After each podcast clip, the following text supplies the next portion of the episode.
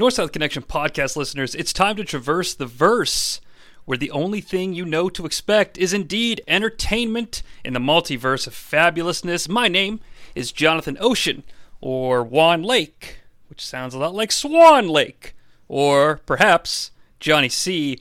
And thanks for coming into the multiverse of fabulousness. So, if it is your first time here, let's explain what it is that we do. Well, we talk about things that we find out in the multiverse. We traverse from planet to planet and see if we can discover some pop culture variants. And I think I've got a doozy for everybody out there today. So uh, let's go ahead and jump into it. It's 1993, and you own a wrestling company. And you say to yourself, you know, I think we should probably have some more pay per views. That's my Eric Bischoff impression. And you know, he doesn't really own WCW, but I'm sticking with the gag. I think we should have a pay per view. Maybe, I don't know, like in November? Like right before Survivor Series. Nobody cares about Thanksgiving. It's all the week before Thanksgiving. So Eric Bischoff wants to expand the pay per view calendar, and he does with Battle Bowl 93. A Dusty Rhodes concept, the Lethal Lottery featuring Battle Bowl. It's happened twice before in WCW history. However, both times it took place at Starcade, the great uncle of them all, if you will. So, if you're not familiar with the Lethal Lottery and Battle Bowl, allow me to explain. The Lethal Lottery is just that.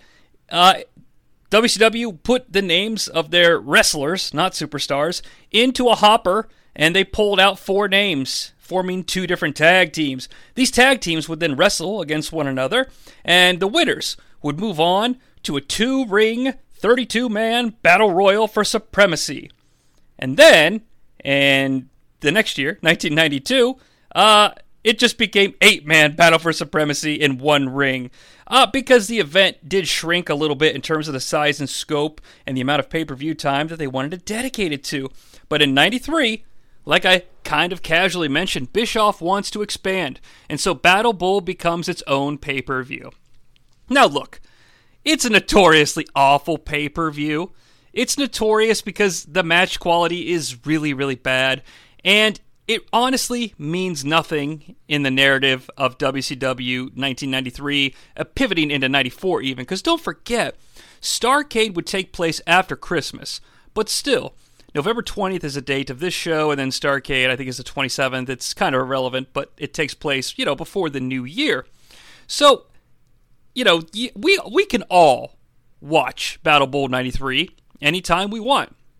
We can watch Mean Gene Okerlund and Fifi try to hide their unbridled sexual chemistry for one another as they pick the names out of the hopper for the lethal lottery. We can gasp at the shit that comes out of Gene's mouth. Uh, we can gasp at the notoriously ludicrous, embarrassing Starcade 93 sketch that I'm not going to talk about because, spoiler alert, over in the Aqua Cave, I'm going to do an entire podcast just about that sketch. So stay tuned to that feed and subscribe to it uh, for further details. But it's the multiverse of fabulousness. So we are going to do a throwback, throwing all the way back to our first episode, where we found an Earth where WrestleMania 6 was actually hosted by WCW. And we found out that all the matches with WWF competitors were swapped out for WCW competitors. And today, we're going to travel to Earth Bowl for a bowl game that doesn't even feature JR we're going to WWF Battle Bowl 93. All right, there's your concept. Well, what are the rules for this bad boy? In the Multiverse of Fabulousness show, we always have rules for when we do stuff like this. Rebooking a pay per view, reimagining characters as superheroes or what have you. It's just part of the fun of it. Because if you don't have rules, I could just sit here and be like, all right, so Battle Bowl 93. Uh, we've got Hulk Hogan taking on Steve Austin in the main event. I mean, that just that doesn't that doesn't make any sense, and it's not fun because you don't challenge yourself. So, here are the rules for WWF Battle Bowl '93. All right, which would have taken place on November 20th, 1993. So you kind of have to suspend disbelief a little bit here and just think, all right, WWF is doing the same thing in November of 93 based on everything that's happened up until that point in their world. All right. Now, I pulled a roster of superstars from November 20th, 1993, and my first rule are those are the superstars I'm allowed to choose from to form my matches. Now, rule number two I must make every effort to match up WCW wrestlers with WWF superstars of equal card position. For example, if in one of the matches Alex Wright takes on somebody, it doesn't matter, I can't swap out Alex Wright for Stone Cold Steve Austin. Imagine, you know, if they were in the same era. Like, that's just a star power type comparison. Don't tweet me about how they don't exist at the same time frame. I know Stone Cold Steve Austin doesn't exist in 93 because guess what? He's on the WCW show, which means he's getting swapped out. Um, now, I can, as my final rule, push WWF 93 in a different direction. For example, we all know the main event at WrestleMania 10. Now, as I'm booking my version of WWF Battle Bowl 93, I'm really not required to book a show that leads to that scenario. Because uh, after all, you know, the, the more fun here is matching up WCW guys with WWF counterparts and finding fun matches that would have emerged from these types of stories. And if you think that sounds like fun, I'm not wasting any more time. We are transporting to Earth Battle Bowl right now. Oh, God, we're there. All right. So, WCW Battle Bowl took place in Pensacola, Florida. All right. And the commentary team was Tony Schiavone and Jesse the Body Ventura. Hey, Schiavone, Big Van Vader's hitting somebody on the outside. You think he's going to get disqualified? You know he's not, you squirrely piece of shit. I'm on to you, Schiavone. Yeah, I got Lois on speed dial because I go down on that shit. Oh, yeah, she likes what I do with my tongue, Schiavone. I ain't got no slack jaw. I could do this more. No, I'm going to stop. Um, so, yeah, Tony and Jesse are on the call for WCW. And as I mentioned, sort of imagine where the Nitro announcers would be positioned or where the Raw announcers would be positioned during the initial brand split. They had Mean Gene and Fifi, which was Ric Flair's maid. Now, his ex wife slash girlfriend partner until death, I guess. Um, and and they, you know, like I said, before each lethal lottery match, because that's sort of the gimmick. Nobody knows what's going to happen on this pay per view. It's an entire pay per view that it, excuse me, pay per view that is sold under the concept of what if. And that's why I think it's so fun to do in the multiverse of fabulousness. Plus, I'm kind of a low key Starcade 92 fan. But WCW's playing their own game of what if. We're going to do it here in the multiverse. Now, why am I mentioning all this? Well, because I went ahead and recast all this shit for the WWF version. So, Pensacola, Florida is not exactly like eh, to me anyway, it doesn't jump out as like a WCW stronghold. Now, it's the South, there's power there to be found. At the same time, though, it's not like they're in the Omni or uh, Greensboro Coliseum, you know, it's it's not it doesn't have that jump out at me name value, and that's fine. What I've done is I put the WWF in the Hartford Civic Center, which I realize was the site of a WrestleMania, but I'm thinking more in comparison to like Survivor Series 90 type deal. It's comfortable. You know, it is Thanksgiving time. Uh, their corporate employees don't travel too far. Because, I mean, and that might be one step too far in terms of realism, but, you know, you gotta play. You gotta play the game, right? Now, one thing that I love about this is my commentary selection for WWF. And you know what? I was so happy when I saw the roster. I was like, "Wait a minute, am I wrong? Are they wrong?" And and sure enough, it wasn't until the second week of December that Bobby the Brain Heenan got kicked out of Raw by Monsoon. And you know what? It's November 20th. He's still here for the very last time. Will you stop? Gorilla and Bobby are here for Battle Bowl. And I like that. That makes me smile. Now, the WWF Lethal Lottery selection, we're not going to do some sort of Mean Gene Fifi scenario because I'm honestly surprised that they did that in 93. I guess the fact that it's Gene maybe makes them think it's not that ill intended. But you know, the WWF was always so official about shit like this. So there's only one man that can be here to make sure that the names pulled out of the World Wrestling Federation lethal lottery contraption are indeed names that are contractually obligated to compete in the lethal lottery. And that's Jack on the take Tunney with Jim Ross working as his translator, I'll put upon Jim Ross, who has to spend the entire evening with Jack Tunney. Hey, I got an idea. Get the fat guy from Oklahoma. Well, he'll quit after he spends the entire night with Tunney.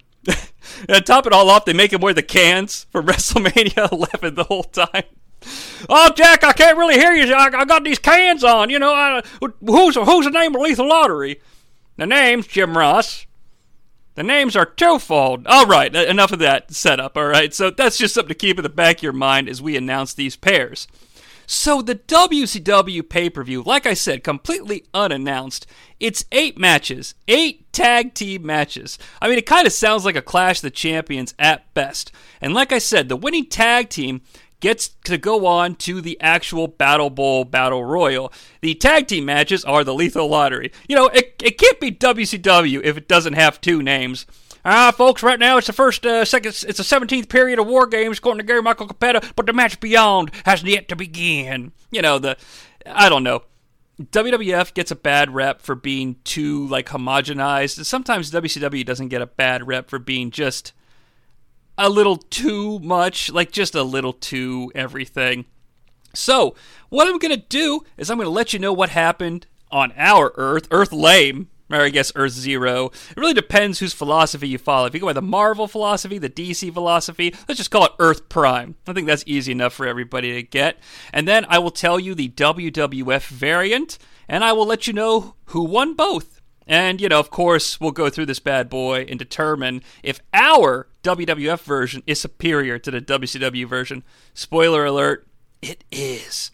So, up first in the lethal lottery, Vader and Cactus Jack, who were mortal enemies at the time, and that's going to be part of the key configuration for the WWF variant, were able to come together and unify for a few moments under the leadership of Harley Race, so both these men could tear each other apart later in Battle Bowl.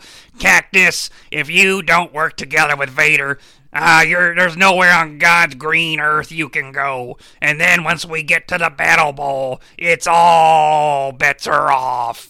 They took on Charlie Norris and that's gotta be Kane. No, no, I didn't stutter. It's it's Kane. Let me explain. Holy shit, that rhymed. so Charlie Norris is a WCW Native American character. All right. Now, culture is nothing for me to comment on, but I feel like this guy was really hamming it up. All right. That's just my opinion. It's professional wrestling after all. And Kane, who remembers what Harlem Heat were called when they were brought in. Uh, excuse me, Harlem Heat. I've got a few chores for you to take care of. All right. And we get paid after. No, you you don't get paid, Harlem Heat. This is 1993 WCW. Let me fan myself. Carl Rob Parker brings in Harlem Heat, and their names are Cole and Kane. Kane is Stevie Ray. Um, one guess who wins here, folks, and moves on to Battle Bowl. Of course, it's Vader and Cactus Jack. Now, here's the here's the more important part. So on the WWF side, we've got to find some folks that match up with these individuals and being able to lean into a storyline that works with November 93 as the icing on the cake. So, uh, Jim Ross, I've pulled names for the Lethal Lottery. I have the World Wrestling Federation champion Yokozuna and his partner American made Lex Luger. Take it. Okay, so I won't do the Jack Tunney thing every time, only when it's fun. So Vader is the champion, and Cactus Jack is his nemesis at the time. They'd done the Lost in Cleveland stuff. They did the spin the wheel, uh, sign the contract. I didn't want to say make the deal because I feel stupid saying it.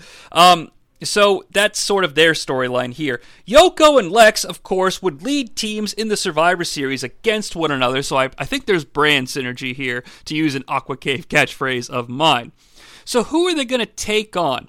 So Charlie Norris, like I mentioned, really shit gimmick, and definitely an you know, I don't want to call him an opening match guy because isn't the opening match supposed to be good?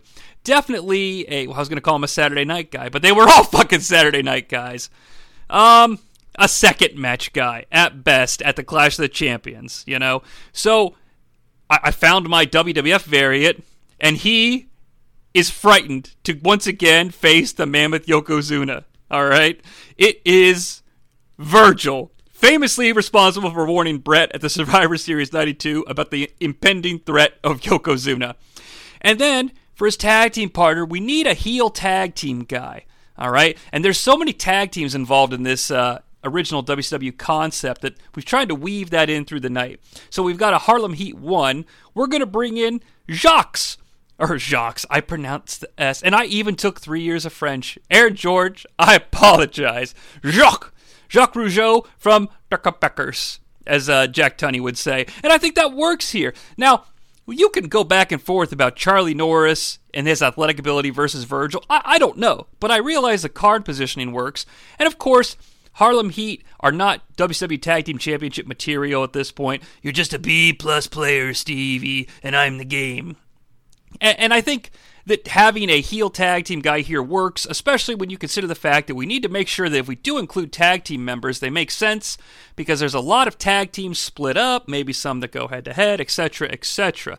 Now, obviously, I think to the surprise of no one, if for no other reason of uh you can't book the other guys, it makes sense to carry this story into WWF Battle Bowl. Let's go with Yoko and Lex.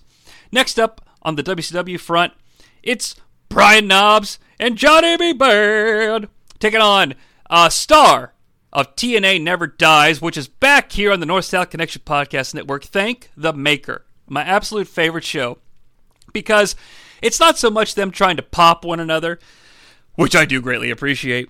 It's that when they pop one another, JT's like, "All right, all right, enough of this. Let's get back to the wrestling." But it, it, it, one of the it's the material that they can use to pop one another because TNA, the early weekly pay per view era, is a godsend of what the fuck is going to happen next, who's going to show up next, and I believe it's sharing Wednesdays with the Jenny position.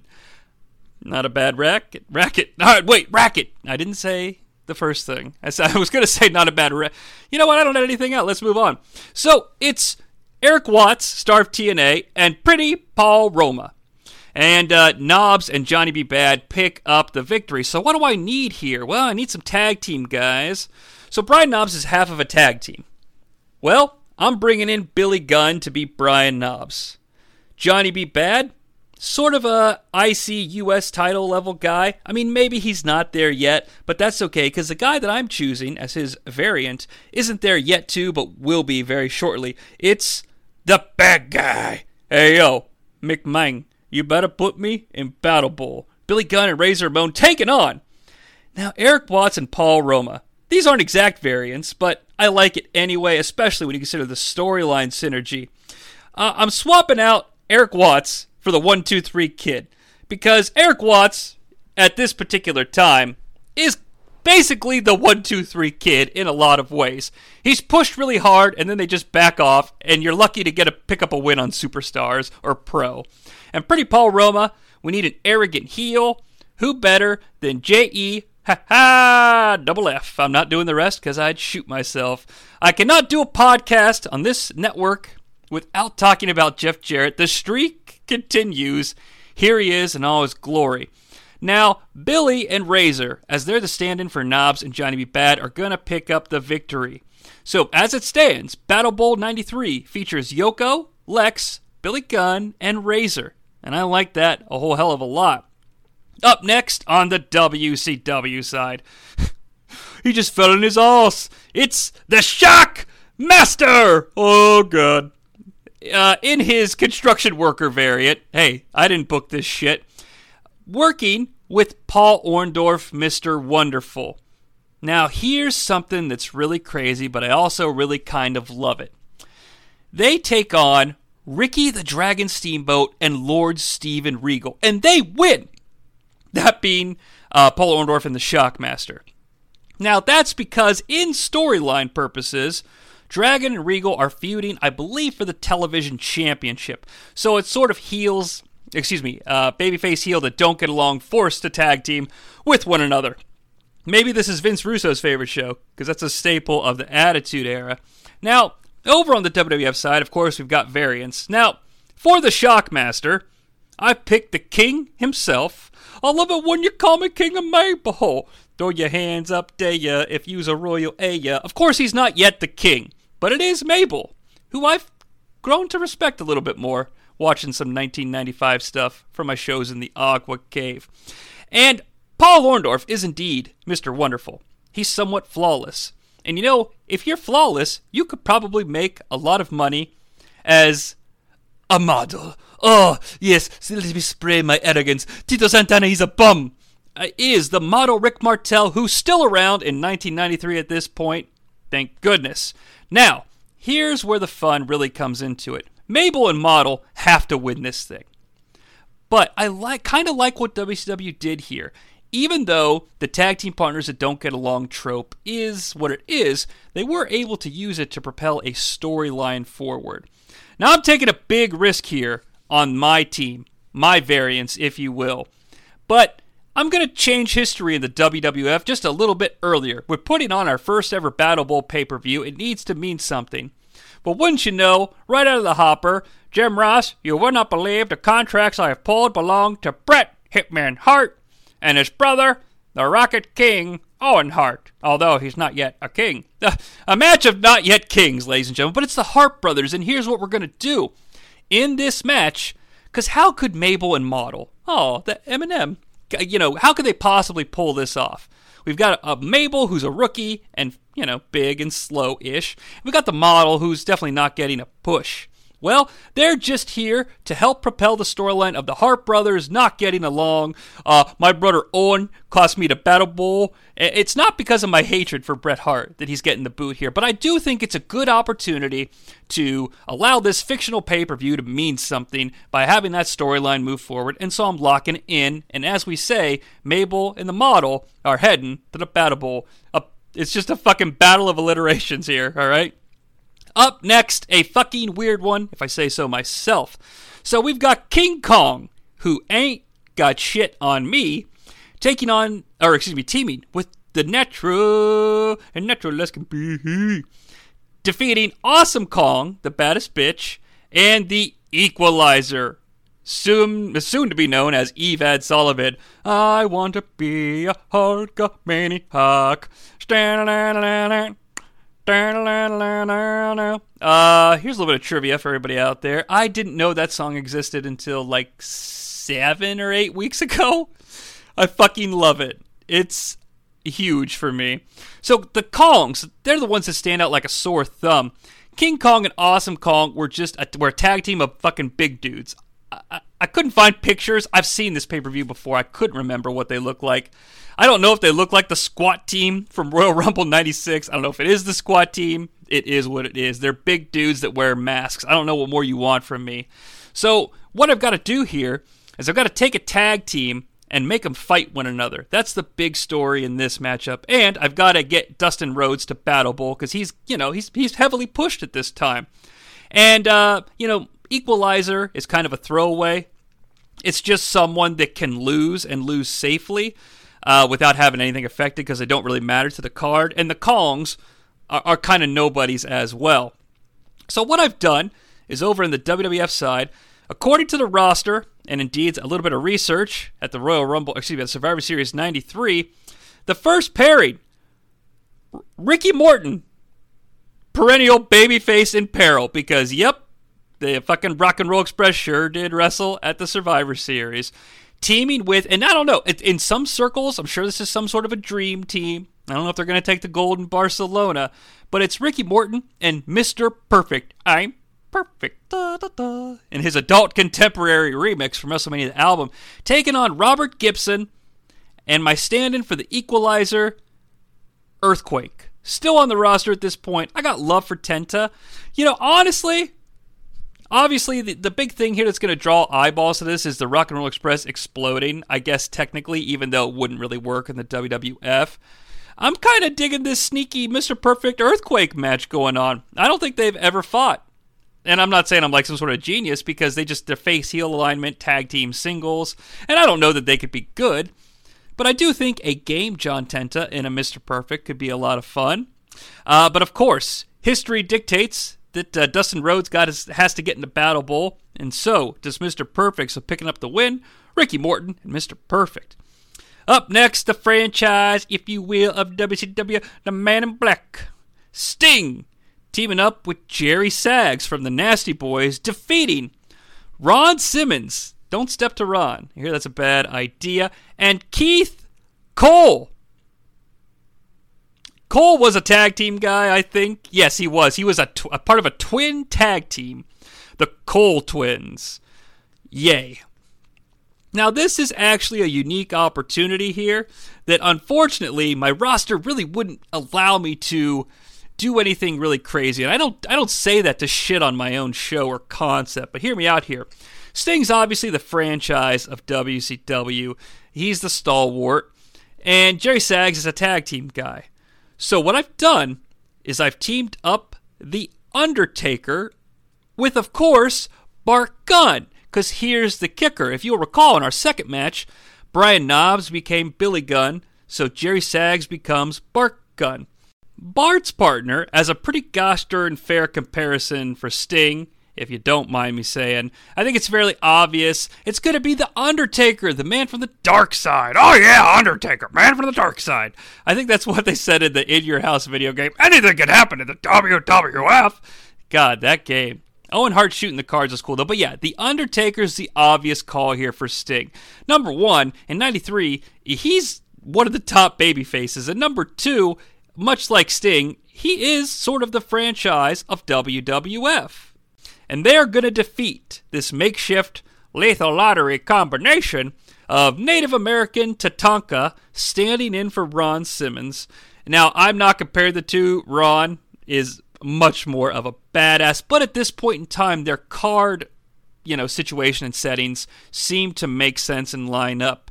Now, Keith Cole, one half of a very forgettable tag team, has to be uh, lined up with a another forgettable tag team.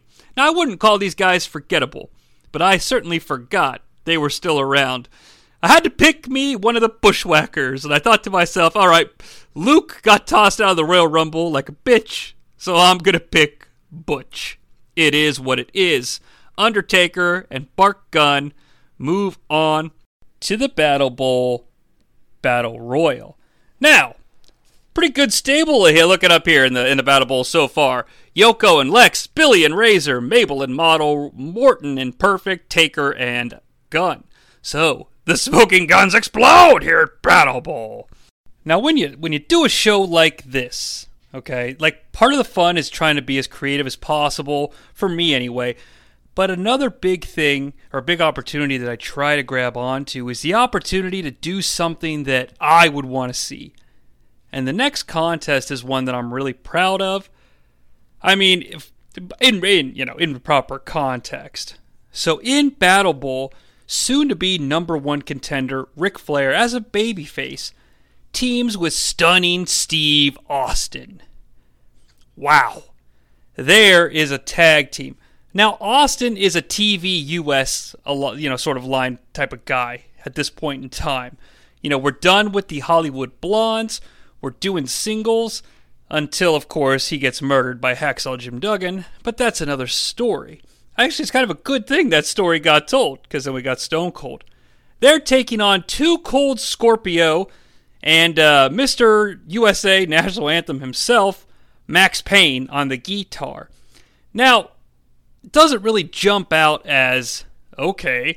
It's really unfortunate that Flair and Austin got paired against these two. Now, I'm not trying to be mean to these guys. I mean, Too Cold Scorpio is obviously capable of entertaining matches, but I, I don't know that he's necessarily the type of guy I would put against Flair and Austin now, if they were all on equal footing in terms of their popularity, brand recognition, uh, hype, you know, in terms of stars, I guess that's what I'm trying to say. I'm trying to say Too Cold Scorpio is not a star without saying Too Cold Scorpio is not a star. So there, I'll just fucking say it. Um, so you've got Flair and Austin on the other side. It's like fucking main event Dave Meltzer wet dream, and that's a good thing. So I really wanted to take this opportunity to try and put together a configuration that's worthy of similar praise on the WWF side. And one of the things that's, you know, WCW, of course, each one of these matches I think has like a 10 or a 15 minute time limit, which is fine. Maybe don't always say that. That way, if you want to have a match go long, it can go long. And one of these WWF matches, obviously, you've got to you've got to space out your pay per view for time, but one of them has to be short, maybe, and to the point. Probably our last Lethal Lottery match. And so, with that being said, all of the time for that match is going to be given to this one. And it's going to it's going to go not the distance. It's not going to be a time limit, but it's just going to get the most attention for the evening. So what I've done, uh, let me give you the other team first.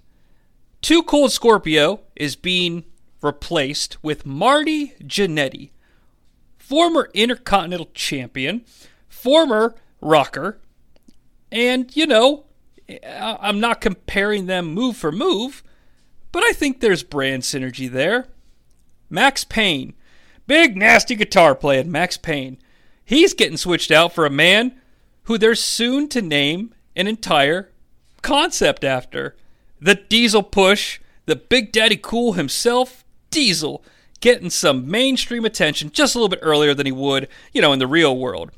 So that's the team that picks up the L, the big loss.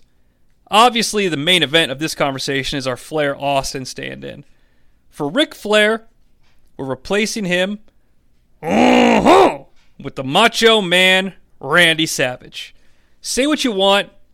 Uh, to me, that's that's equal value, and I'm standing by that. Stone Cold Steve Austin, up and comer, mid card leader, replaced, not replaced. I don't like that word. The Heartbreak Kid, Shawn Michaels. So, folks, if you're doing the math at home, the Macho Man and Heartbreak Kid teaming up at a time when seeing something like that, in retrospect, would blow your mind. But at the time, it could really stand out as something that gives Shawn a rub, a big rub.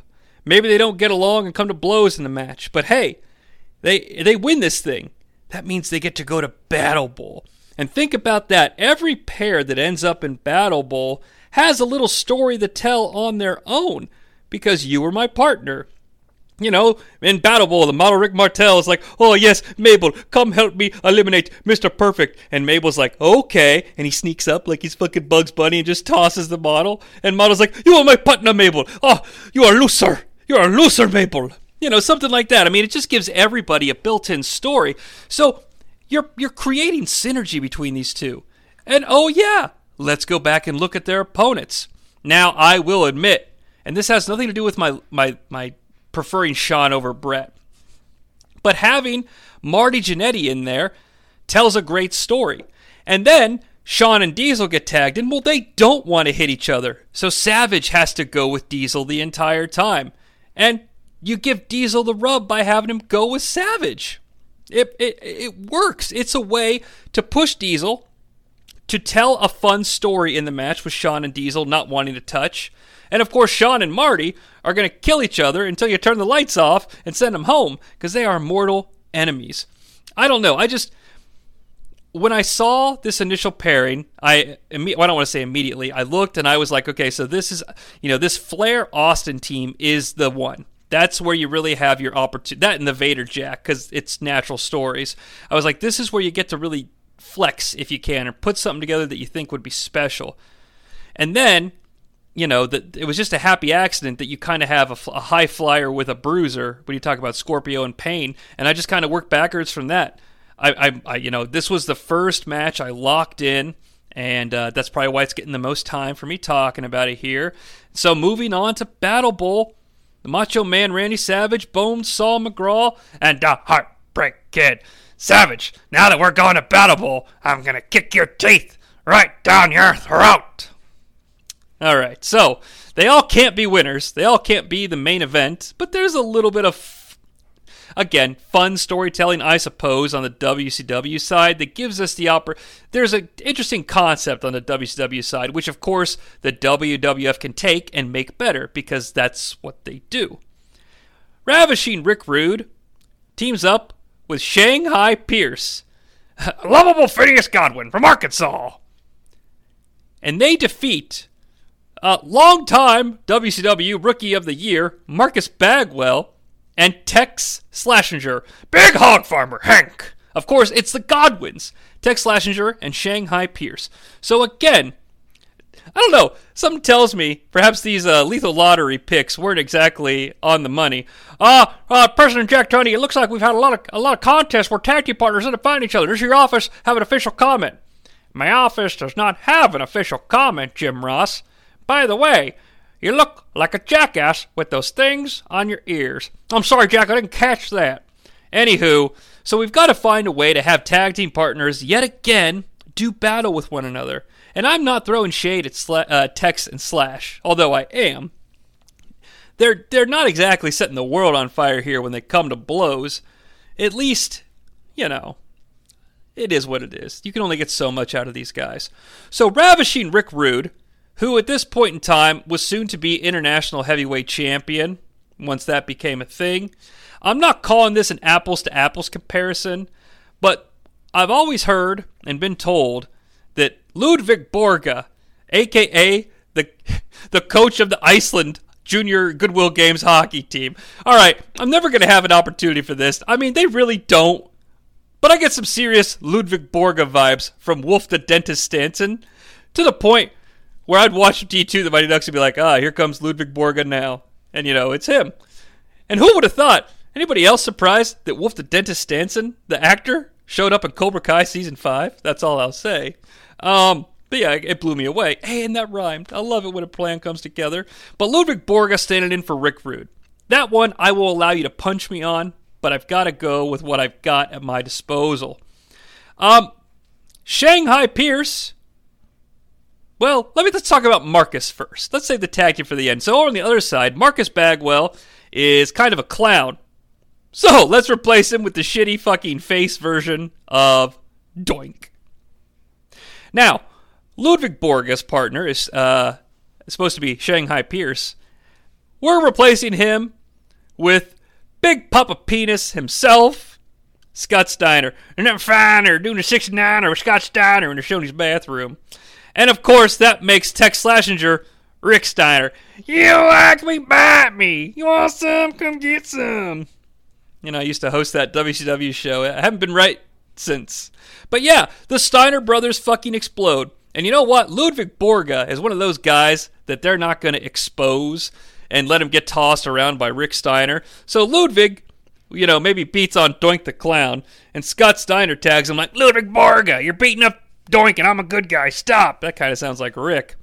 And then Doink begs for his life and tags Rick, and as, you know, fucking piece of legendary piece of shit cowboy Bill Watts would say, let's hook him up. And the Steiner brothers come to blows. And I think it would be entertaining especially in those bright WWF singlets. And at the end of the day, Ludwig and Scott Steiner, of course, have to move on. But I like to think that Ludwig leaves, doink, probably carried away on a stretcher because he's a bitch, and then the Scott Steiners hug and leave to that ridiculous stung, dung, dung, dung, dung uh, theme song, and, uh, you know, go on to greener pastures uh, in New Japan Pro Wrestling, or wherever the fuck they disappeared to. Man, I don't. I'm getting really sad here because we're coming to our very final lethal lottery pairing. Uh, the lethal lottery has one final contractual obligation to be fulfilled. Now, I have checked with these envelopes. Earlier, there was a sticky residue that I was concerned with, but the lab has confirmed the envelopes have been devenomized. Over on the WCW side, we've well, we've got Hawk, uh, legendary man battling with his demons. Of course, Hawk here being pushed as a single guy, as Animal was nowhere to be found, teaming up with Rip Rogers. Now, look, I don't know a goddamn thing about Rip Rogers, but I have seen WCW Battle Bowl '93, and Rip Rogers.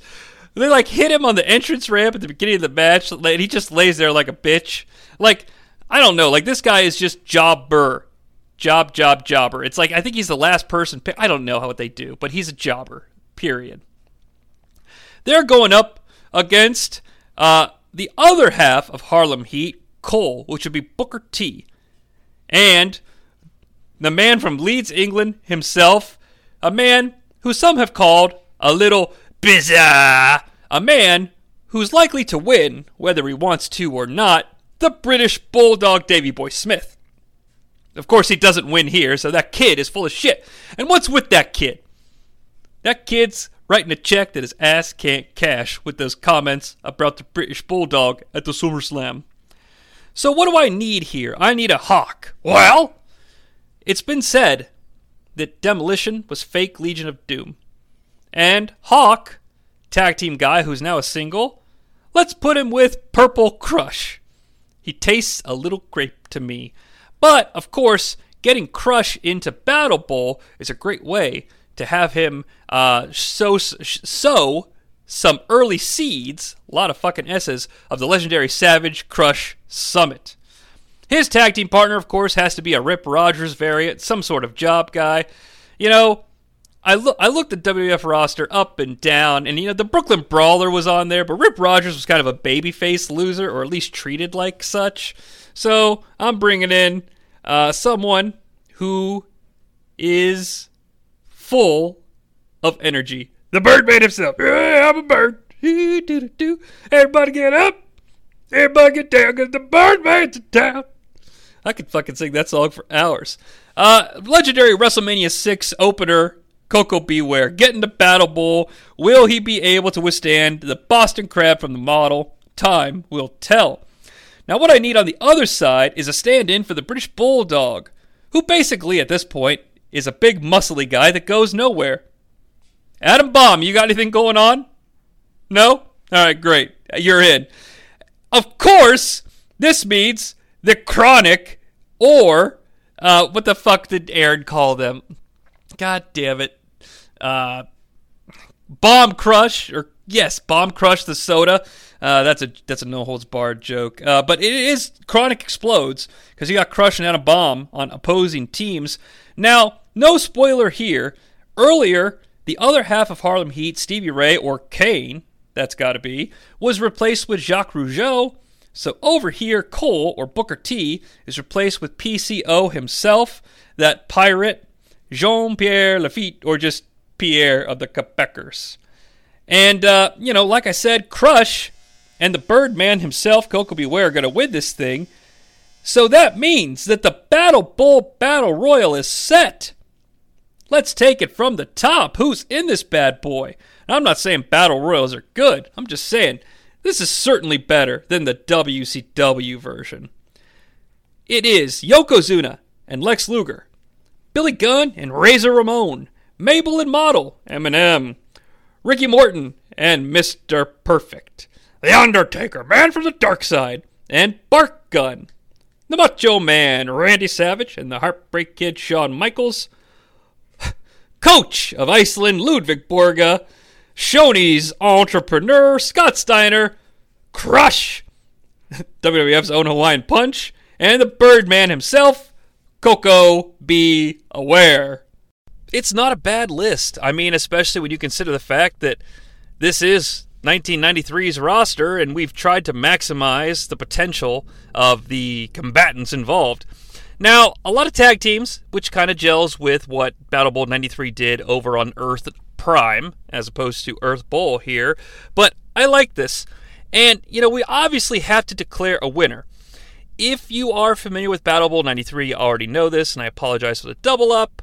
But Vader wins Battle Bowl, last defeating his longtime arch nemesis and still reigning defending King of Cable since he won it in December 92, Sting. You guys remember the King of Cable tournament? seriously, like I, I have this weird fixation with WCW 92. All right, which you can hear all about. Honestly, God, I hate to shill stuff, but over in the Aqua Cave, I just did a, a podcast on Clash the Champions 19 that released over Labor Day weekend, where I really deep dove into why I might be fixated on 1992 WCW because obviously I, I'm more of a created like I, am more interested in like the creative aspects of professional wrestling the storytelling the larger than life characters i'm not trying to sound like vince mcmahon's fucking twitter feed but that's sort of what gets me and so i'm very it's very curious to me that this bill watts athletic let's hook him up era does anything for me Anyway, Vader defeats Sting to, to claim Battle Bowl victory and what would be the final Battle Bowl of all time. Surprised I didn't bring it back on like a Russo show or something like that. So, let's get into our world and see what happens. obviously, we discussed earlier in the show about some funny things that could happen during Battle Bowl, like Mabel eliminating his former tag team partner, the model, and what have you. Macho Man and HBK getting to explode.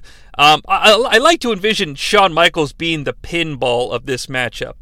And honestly, while I don't have him scheduled to be the last guy in the ring or even the winner, I'm wondering if he should be the last person eliminated before the last two go at it. Probably going to be a scenario where guys like Lex Luger and Ludwig Borga eliminate one another. Uh, maybe even some sort of shenanigans where Ludwig eliminates Lex, and then Lex pulls out Ludwig from the bottom ropes, and Ludwig and and they fight to the back because Ludwig, I think, still undefeated at this point. And even though it's just getting tossed over the top rope, you probably don't want to have a situation where he's eliminated proper. Guys like Koko B. Ware, um, you know, well, actually, maybe Ricky Morton too. I mean, they probably wouldn't be long for this world. Sacrifices for guys like Yokozuna or The Undertaker, who's in here as well. You know, and you're going to have to have scenarios where, you know, you get to see people like Ramon and Perfect go one on one with each other. Uh, maybe Crush and Savage, you know, like I said, getting some early Savage Crush Summit stuff in there. But you also get fun opportunities, like seeing Scott Steiner go against like Yokozuna. I don't know, that could be fun. Guys like maybe Mabel and Yoko have a standoff. I know that they, I know, but at the same time, it's a visual spectacle and what have you. All in all, it may seem a little obvious okay? But the way I booked this bad boy is, uh, you know, everybody gets eliminated. Uh, maybe Shawn Michaels gets a sweet chin music. Yeah, let's do this. We got the final four. We got Undertaker, Yoko, HBK, and Savage. Savage tussling with Yokozuna. Maybe Yoko tosses him. Savage rolls, stands right up. Shawn Michaels, Savage stands up near the rope. Savage, or uh, Shawn, with a wicked quick, because I'm from Boston now, sweet chin music, and Savage, you know, falls over the or swings over the top rope. Shawn Michaels, all excited, dances, poses. What now? I just kicked your teeth down your throat, Jack. You know all that shit. Uh, real heel Shawn Michaels turns around, and the Undertaker and Yokozuna are just kind of looking at him like he's a nothing little tiny guy, and maybe siphoning some of the heat off of Shawn. But perhaps they, I don't want to say they get him together. Maybe Taker goes over and just hits him with a clothesline. The idea being that Taker wants Yokozuna all for himself. Taker and Yoko face off. Undertaker gives him the old that's my belt symbol, signaling to his waist that he wants to be, or I guess it would be Gorilla and Bobby. He wants to be the champ, Monsoon! I think he certainly does, Brain! What? I can't hear you! I can't hear you, Monsoon! That whole bag. And, uh, you know, I, I would imagine, because it's a battle royal situation, Undertaker, and it is a a babyface led promotion, being the WWF. Taker could eliminate Yoko and set up their legendary casket match at the Royal Rumble of 1994, and Taker wins the first and only question mark? I don't know. Perhaps we should revisit earth battle bowl sometime in the future. But as it stands he's the winner of the wwf's only battle bowl Jim Ross, thank you for helping me pick the lethal lottery combatants. It looks like The Undertaker is victorious in a legal nature of the Battle Bowl scenario. Oh, Jack, I understand a fucking word you just said. Vince, I quit. I quit. You hear me, you son of a bitch? You win. JR just throws down the cans and leaves. Nah, that probably doesn't really happen, but it's fun to imagine nonetheless, as we hypothesize that would be the only reason to get uh, Jim out there with Jack. And so, the scene would end on Battle Bowl and Earth would continue to move for Earth Battle Bowl that is I guess would move forward towards familiar scenarios uh, and a WrestleMania 10 and a Royal Rumble that would I don't know include God knows what.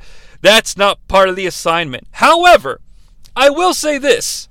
In a unique move here because I like to just sort of record and do shows of a nature of whatever the fuck I want to do which of which of course you know sounds dickish and I don't mean it to. But hear me out. I'm on Twitter at the Jonnie Sea J O N N I E S E A. If for some reason you find yourself interested in this Earth, this Earth Battle Bowl, perhaps we could continue the journey forward and do the Royal Rumble and WrestleMania as well. I gotta say, I have to admit, I've sort of not, I don't want to say fallen for this Earth, but at the same time, I find it interesting You know, because of, of different people that have gotten a push through Battle Bowl. I don't know. Maybe we w- maybe it wouldn't be interesting to do, but I'd be willing to consider it if there was fan interest. But folks, I do think that is going to put a closure on the 1993 version of Battle Bowl, and I already feel myself warping back to Earth Prime, where I'm just a loser with no tan that needs to work out, and not the booker of the World Wrestling Federation. However, you want to talk about booking. The North South Connection Podcast Network has booked their podcast feed to be evergreen. You can go back and find a show that speaks to your era of fandom, and you can embrace that show through a large back catalog and then pound that shit and listen to it until your ears are bleeding and the new episodes drop. Whether it be New Gen on a Mission, who cover Bret vs. Shawn in 92 to Bret vs. Shawn in 97, also known as the greatest night in the history of our sport, when that Bret Hitman Hart gets a taste of his own medicine and learns that he's not in charge. I'm in charge. We uh, we mentioned, I believe, did we talk about the wrestling war zone earlier? I think we did. Let's talk about the wrestler that woo, the wrestler that was. Because latest episode from Aaron covers Ric Flair. I haven't listened to it yet. Don't hate, but it's Rick fucking Flair, and it's Aaron fucking George. How could it not be good? Extreme Three Way Dance just danced with the first ever Extreme Championship Wrestling pay per view. And you know what? Encouraged by that episode dropping, I started to watch the first ever ECW pay per view. I felt so bad for them with the microphone shenanigans at the at the top of the show, but I will say it was a very interesting watch given the fact that I'd never been exposed to it except for what I saw in Beyond the Mat. So, watch the pay per view, and then, if you're not already, start listening to ECW's Extreme Three Way Dance, which is on Thursdays and rotates with the Wrestling War Zone. Friday night, or Friday, it doesn't have to be Friday night, but I suppose if you got nothing else going on, check out our modern content because Friday is the day that talks to the modern wrestling fan, whether it be clotheslines and headlines 2.0 featuring Ryan Gray, formerly of WCW Must Die, some of his best work ever in the podcasting realm, if I say so myself.